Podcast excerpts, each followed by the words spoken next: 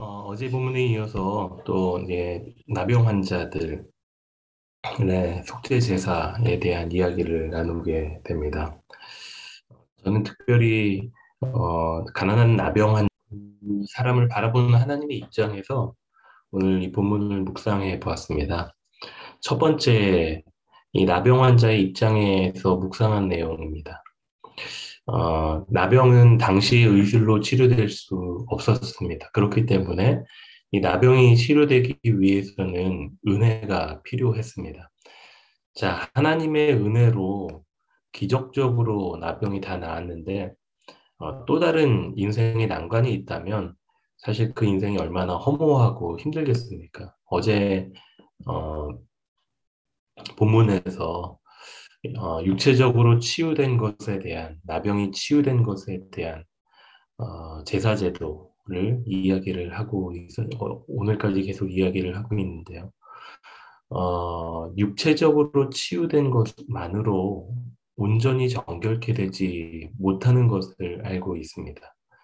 속건 제사를 드린 후에야 진정으로 정결해질 수가 있는 것이죠. 근데 이 제사를 드릴 재물이 없다면은 어, 정결에 이르지 못하는 것입니다. 당시 이스라엘 백성에게 있어서 정결이라는 개념은 굉장히 중요했습니다. 왜냐하면 이 정결의 여부가 언약 백성이 되는 여부를 판가름하기 때문이죠. 그런데 나병에 걸린 사람은 부정하다고 여김을 받았고 또 거룩하지 못한 백성은 언약 백성 가운데 끊어지게 되었죠. 그래서 그들은 어, 이스라엘 백성들의 진에서 격리되며 살 수밖에 없었습니다. 아, 그러나 나병이 치유가 되면은 그들은 제사를 통해 그 나병으로부터 정결케 됨을 인정받을 수 있게 되는 것입니다. 그리고 그들이 꿈에도 그리던 그 언약 공동체로 다시 들어올 수 있게 되는 것이었죠. 어, 그런데 오늘 본문에서 한 상황을 한번 상상해 보시면 좋겠습니다. 어떻게 보면 문제가 진짜 여기서 시작이 되는 걸 수도 있습니다. 나병이 기적과 같이 다 치유가 되고 나서 하나님의 은혜로 치유가 되고 나서 그 사람이 속건 제사를 드려야만 정결케 되었음을 공표할 수 있는데 제사를 드릴 짐승이 없는 것입니다. 그 이유는 그들이 가난하기 때문이죠. 그들의 가난한 어떤 문제는 사실 다른 사람들에 비해서 더 뼈아팠을 것입니다. 사실 이 나병에서 치유되는 사람들은 치유는 되었지만 어쩌면 그의 평생에 나병 환자라는 꼬리표를 붙이고 살 수도 있을 겁니다. 지금도 한국에는 익산이라는 곳에 나환자촌이라고 따로 있잖아요. 그곳에서 나병 환자들이 마을을 이루고 돼지 키우고 닭 키우면서 그렇게 살아가고 있다고 합니다. 아, 그들은 그 나병 환자였다라는 이유만으로 사람들의 경계의 대상이 되고 아, 자기들끼리 마을을 만들고 살아가고 있는 것입니다.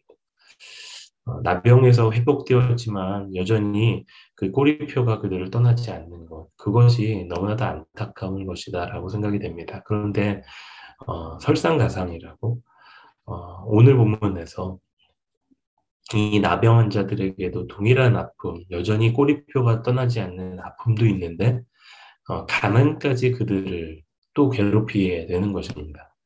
정결케 됨을 증명하기 위해서 제사를 드려야 되는데 제사를 바칠 짐승이 없는 것이죠. 어, 이러한 상황을 한번 생각해 보시기 바랍니다.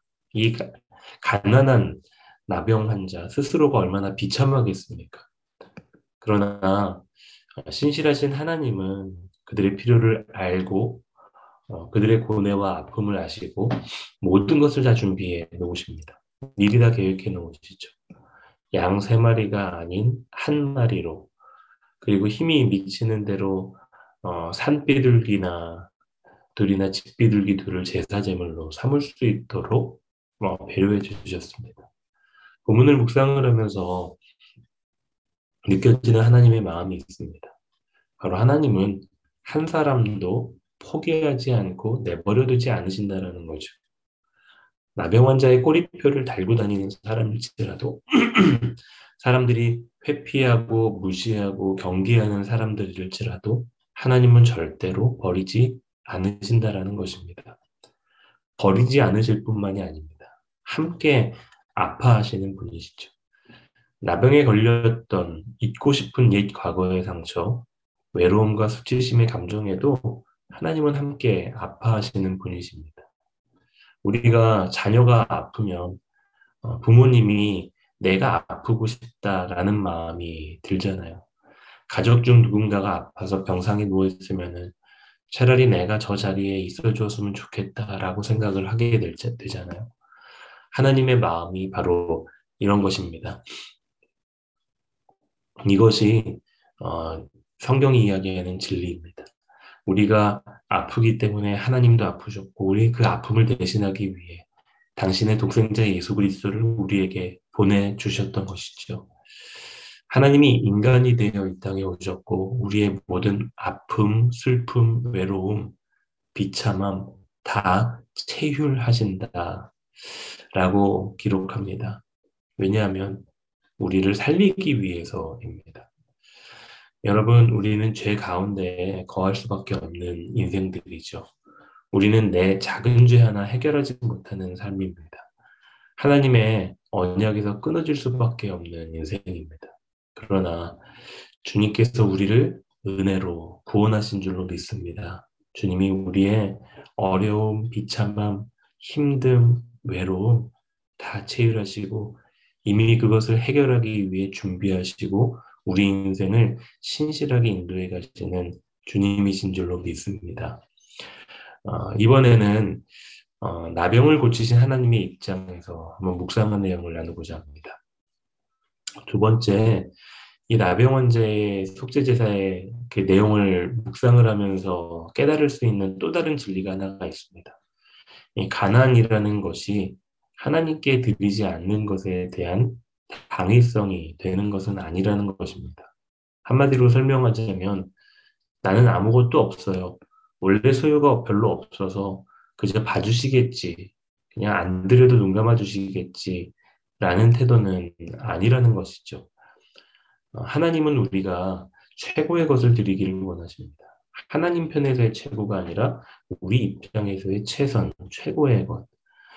어, 가난한 나병 환자에게 아무것도 필요하지 않으셨다면 얼마나 좋겠습니까? 그러나 하나님은 그렇게 되지 않으십니다. 하나님은 어, 가난한 나병 환자에게도 재물이 적든지 많든지 우리의 할 만큼의 최선을 받기를 원하십니다. 누가복음 21장에 한 과부의 이야기가 나오죠. 이 과부는 너무나도 가난했습니다. 그러나 그녀는 자신의 가난한 현실을 핑계 삼지 않았습니다. 그녀는 없는 중에서도 드릴 수 있을 만큼의 최선을 다해 드렸습니다. 자신의 것을 다 드린 것이죠. 그리고 그녀의 모습에 감동한 예수님이 이렇게 말씀하십니다. 이 가난한 과부가 다른 모든 사람보다 많이 넣었도다. 부족한 아, 아, 부자들은 그 풍족한 중에서 헌금을 넣었지만 이 과부는 그 가난한 중에서 자기가 가지고 있는 생활비 전부를 넣었느니라. 여러분 하나님은 가난을 이해하십니다. 누구보다도 우리의 또 재정적인 어려움들, 힘든 상황들을 안타까워 하시죠. 그러나 그분은 그러한 가운데서도 자신이 영광 받기를 원하십니다. 가난하다고 어, 불쌍하다고 힘든 상황이라고 딱한 처지라고 그냥 넘기시지는 않습니다. 하나님은 그 속에서도 영광을 받으시는 분이시고 그 어려움 속, 외로움 속, 힘든 상황 속에서도 영광 받기를 원하시는 분이십니다. 하나님은 가난하더라도 우리 재정적으로 부족하더라도 우리의 가장 최선의 것을 드리기를 원하십니다. 가난 때문에 하나님의 백성으로서 마땅히 해야 할 헌신의 태도를 소홀히 하는 것을 용납하지는 않으십니다. 사랑하는 여러분, 하나님은 우리의 부족함 가운데서도 마땅히 받을 바가 아, 받을 바를 받기를 원하십니다. 없다고 부족하다고 연약하다고 저는 못해요. 저는 할 수 없어요. 드릴 수 없어요. 어, 이렇게 이야기하는 것이 아니라 아무것도 가진 것 없는 현실 속에서 자포자기하면서 마땅히 드려야 될 것을 드리지 못하는 것을 어, 원하시는 것이 아니라 그 가운데서도 과부의 두랩돈처럼 없는 것 중에서도 우리의 마음의 전부, 우리의 고백의 전부를 드린 그 물질, 또 그 헌신, 그 수고를 주님은 기뻐 받으십니다. 여러분, 우리의 가장 최선의 것을 하나님 앞에 드려보시기 바랍니다. 부족한 중에서도 하나님께 마땅히 드릴 것을 드리시기 바랍니다. 하나님은 우리의 가난하고 어려운 현실, 또 어, 부족한 현실, 힘든 현실 속에서도 영광 받으셔야만 하는 분이십니다. 또 다른 한 다른 한 가지는 하나님 우리의 혼란스러운 내면을 핑계 삼아 하나님을 예배하지 못하는 마음, 힘든 마음, 그리고 좌절한 마음을 핑계 삼아 기도하지 못하는 마음, 말씀 보지 못하는 마음, 어, 그런 상황 속에서도 있는 그들의 모습을 받으시길 원하십니다. 현실을 합리화하면서 아무것도 하지 못하는 나의 모습을 안타까워하십니다. 어, 사랑하는 성도 여러분, 없는 가운데서도 하나님께 영광 올려드릴 수 있는 은혜가 넘치시기를 축복합니다. 오늘날처럼 혼란스럽고 분주한 마음 속에서도 우리가 하나님 앞에 온전히 예배하고 찬송하며 기도하고 말씀 앞으로 나아갈 수 있는 또 우리의 오늘 하루가 되시기를 주님의 이름으로 축복합니다.